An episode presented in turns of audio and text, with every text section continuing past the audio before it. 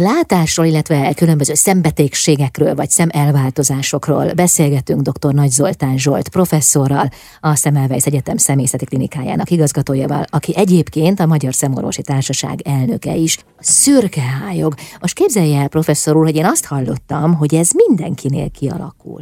Hát bizonyos mértékben így lehet ezt mondani, tehát mindenkinél nyilván az élet folyamán bizonyos lencsehomályok ki tudnak alakulni, hiszen ez a táplálkozástól függ, a napfényes órák számától, a öröklött tulajdonságoktól, milyen vitaminokat fogyasztott, hiper, hipovitaminózis, szint, és így tovább. Tehát a, a szürkályog ez egy multifaktoriális eltérés, nem is mondanám betegségnek, mert nem betegség, amit nagyon sokfajta tényező tud kiváltani. De 90-100 éveseken is látunk olyat, hogy korrekció nélkül, vagy bizonyos olvasó korrekcióval tudnak olvasni, és jól látnak messzire is. Tehát ha nem alakul ki szemfenéki messzesedés, ami a látás jelentősen tudja korlátozni, tehát makuladegeneráció, akkor egy 90 éves is láthat teljesen jól.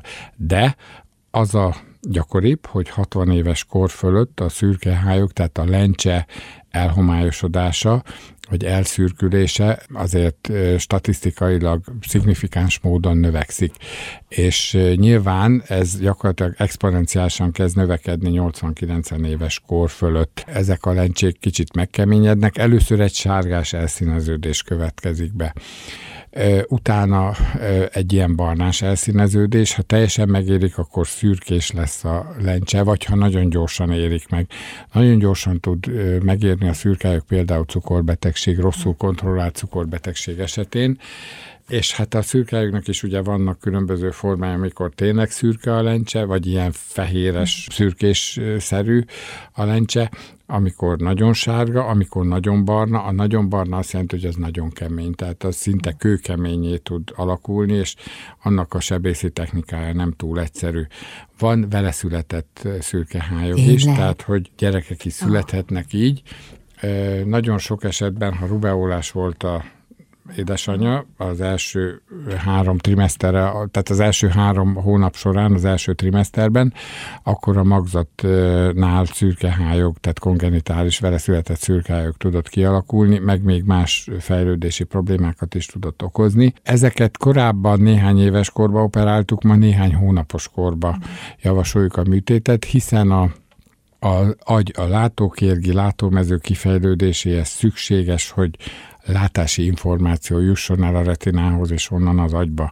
Ha ez nem következik be megfelelő időbe, akkor tompalátó lesz az illető, tehát hiába egészséges egyébként, vagy tiszta optikailag minden törőközege, mégis nem tudja azt a 100%-os teljesítményt nyújtani a szeme, csak egy 20-30%-osat, vagy még annál is kevesebbet. Mm. Tehát a minél hamarabb történő látás korrekció nagyon fontos. Gyerekeknél nagyon fontos, hogy a, ha két szem között két-három dioptriát meghalad a dioptria különbség, akkor a jó szemet takarni kell, és a lustább szemet, ezt az angol úgy mondja, hogy lazy eye, magyarul mi tompalátónak vagy ambliónak mondjuk, de a lazy eye szerintem egy nagyon kiváló kifejezés erre, arra lehet kényszeríteni, hogy az abból érkező képet is használja az agy.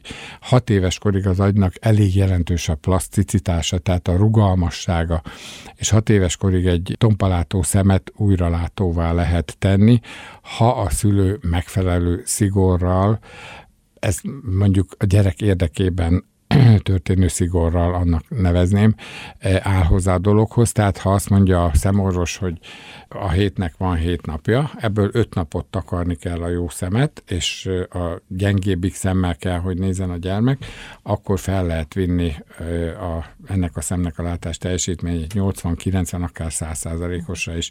Ha ezt nem tartják be, hanem a gyerek, amikor akarja, leveszi a szemüveget, illetve csak a szemüvegre ragasztják a tapaszt, és nem magára a szemre, akkor ezt a jó eredményt nem lehet elérni.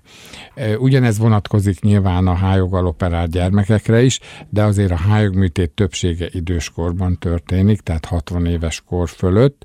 A környezetszennyezés miatt azért látunk egy fiatalabb kor felé történő eltolódást is, tehát akár 30-40 éves kor között is lehet valakinek hájogja, amit meg kell operálni. Ami még nagyon fontos, hogyha szteroidot kellett szedni valakinek valamilyen immunológiai vagy egyéb betegség miatt, akkor szintén nagyobb a hályog képződésnek a valószínűsége, és ha dohányzott, akkor az négy-ötszörösére emeli a hátsókérgi homálynak a kialakulását. Tehát a dohányzás az ugye nem csak a tüdőrák etiológiájában vagy patológiájában fontos, hanem a szürkályok kialakulásában és a makuladegeneráció, tehát az időskori szemfenéki messzesedés kialakulásában is fontos. Itt ilyen 20-25 éven át történő napi egy doboz cigaretta vagy a körüli cigarettázás mennyiségre kell gondolni, és sajnos ez kumulálódik, tehát felhalmozódik a szervezetbe, és hiába hagyja abba valaki mondjuk 45 éves korába, akkor már a hogy mondjam, a károsodás megtörtént uh-huh. sejtszinten, és valószínű, hogy ezek a tünetek vagy ez a fajta látásromlás, szürkehályog képződés nem kerülhető el. Uh-huh. És időskorban a szürkehályog műtét az mennyire eredményes? Egyetem mivel végzik? Lézerrel, vagy más egyéb technikával? És eszembe jutott a nagymamám, akinek megműtötték a szemét szürkehályoggal, és nem látott utána sem. Hát egy nagyon pontos kivizsgálásnak kell megelőzni a mindenféle műtétet, hogy tudjuk, hogy mi van hátul a szemen, meg mi van elől. Na most, ha nincs hátul semmiféle ér eredetű vagy keringés eredetű károsodás, akkor gyakorlatilag ugyanúgy láthat valaki ezekkel a modern műtéti technikákkal és modern műlencsékkel, mint mondjuk 20-25 éves korában látott. A hájog történetében többféle műtéttípus van. A leg korábbi és a idézőjelbetéve legprimitívebb az volt, amikor beszúrtak egy éles eszközzel, és elsüllyesztették a lencsét a szemfenék aljára, és hát ezeket úgy hívták, hogy vándor hájog szúrók, mivel ez a középkorra ah, jellemző, tehát ez nem, nem, nem egy mostani történet, de az érdekesség kedvére elmondom, meg hát megmaradt a nevükben is, hogy vándor hályogszúrok vagy hályogkovácsok. Ez azt jelentette, hogy egy éles eszközzel, tűvel, szeggel, stb beszúrtak a szembe, elsüllyesztették a lencsét, és ha szerencséje volt a betegnek, akkor nem lett belőle gyulladás, hanem feltisztult az optikai törőközeg, és kicsit jobban látott, de hát nyilván a szemlencse plusz 20 dioptriája azért hiányzott a jó távoli éleslátáshoz. Akkor volt szerencsé a betegnek, ha mínusz 20 dioptriás volt előtte, tehát nagyfokú rövidlátó, mínusz 20 meg plusz 20 az nulla, tehát utána nem kellett neki szemüveg, de hát ez mondjuk a betegnek a fél százaléka vagy egy százaléka. Viszont ezek a vándor hályogszúrók megcsálták a műtétet, felvették ezért a pénzt, lehet, hogy előre, és utána továbbáltak a következő városba, hiszen nem várták meg a szövődményeket. Uh-huh. Ezért volt az, hogy Hamurabi törvénykönyvében ez a kimeneti minőség ellenőrzés, amit most így hívunk, hogy outcome measurement, szerepelt az a mondat, hogyha egy nemes embernek a műtétje során a látása elvész, akkor vágassék le a műtétet végző orvos keze.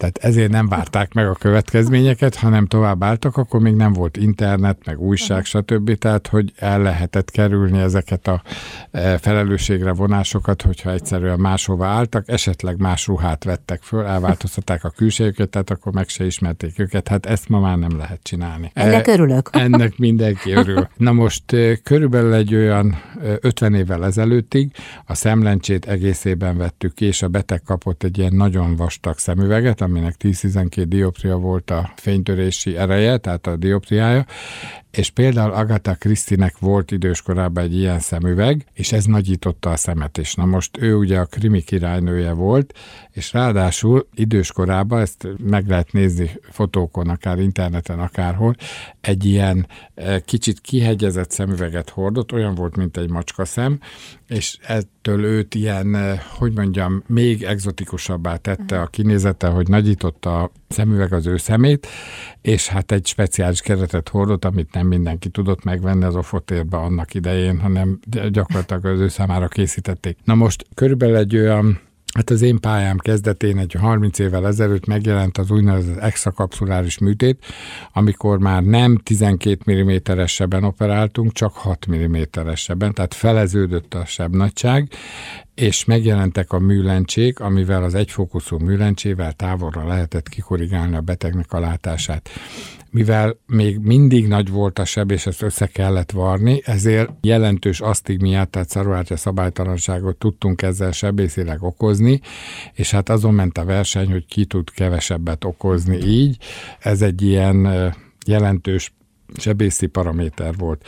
És aztán megjelent az úgynevezett fakoemuzifikáció, amikor már 3 mm-es seben, tehát ismét lefeleződött a sebnagyság, és ez már nem okozott asztigmiát, és a, a, gyakorlatilag a beteget haza lehetett engedni a műtét napján, és ezzel lehetővé vált az egynapos sebészeti beavatkozás.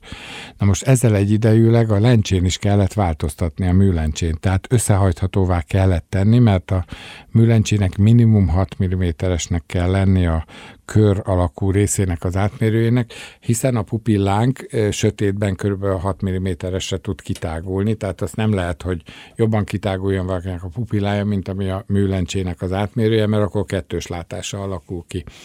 Tehát 6 mm-es össze kellett hajtani, és hát erre kézi eszközök alakultak ki az elején, most pedig már hát olyan előre töltött hát rendszerekbe tudjuk a rendszert betenni, ami automatikusan összehajtja a lencsét, és így lehetővé válik a lencse beültetése. És nem csak a, az összehajtható lencse alakult ki, hanem az egyfókuszú lencse először is egyfókuszú és tórikus lencsévé vált, tehát a szarváncsa szabálytalanságot is tudjuk kompenzálni, és utána megjelentek az úgynevezett multifokális műlencsék, amelyekbe ilyen nagyon szabályos koncentrikus körök vannak belecsiszolva, mikrométer, tehát a milliméter ezred részének megfelelő különböző lépcsőket alakítanak ki, és ezáltal a centrumban megjelenik az a plusz 3 dioptria, amit egyébként olvasó szemüvegben kellene hordanunk, és így gyakorlatilag a beteg élet szélesen lát távolra, 5 méteren túlra, a számítógép monitorhoz, tehát 78-60-70 cm-re, és 30 centire, ami mondjuk az okostelefon betűinek felel meg. Tehát ha nincs más betegsége Aha. valakinek, amiről későbbiekben fogunk talán beszélni, hogy zöldhályog és makuladegeneráció, akkor egy 70 éves páciens látható úgy, mint 25 éves korában, ahogy látott. Ezeknek a lencséknek egyetlen egy hátránya lehet, és ezt mindig meg kell beszélni a műtét előtt, mivel három kép keletkezik egyszerre, tehát távoli, középtávolságbeli és egy közeli, ezért a picit a kontraszt élességből levesznek ezek a lencsék, és az éjjeli vezetésnél mondjuk a szembejövő autófény egy kicsit nagyobb fényudvarral mhm. jelentkezhet, meg a hold, meg a csillagok, de természetes megvilágítási körülmények között teljesen tökéletes látást tudnak biztosítani. Körülbelül egy pár százalékot érint ez a finom káprázási effektus, egyébként egy teljesen jó képalkotást tudnak biztosítani. Hát ez azt hiszem, hogy egy elviselhető velejárója ennek tekintve, hogy cserébe az ember jól lát. És ez jó, ez jó hír, hogy végül is a szürkehályog azért ez egy kezelhető probléma. Vendégem dr. Nagy Zoltán Zsolt, professzor, egyetemi tanár, a Semmelweis Egyetem személyzeti klinikájának igazgatója.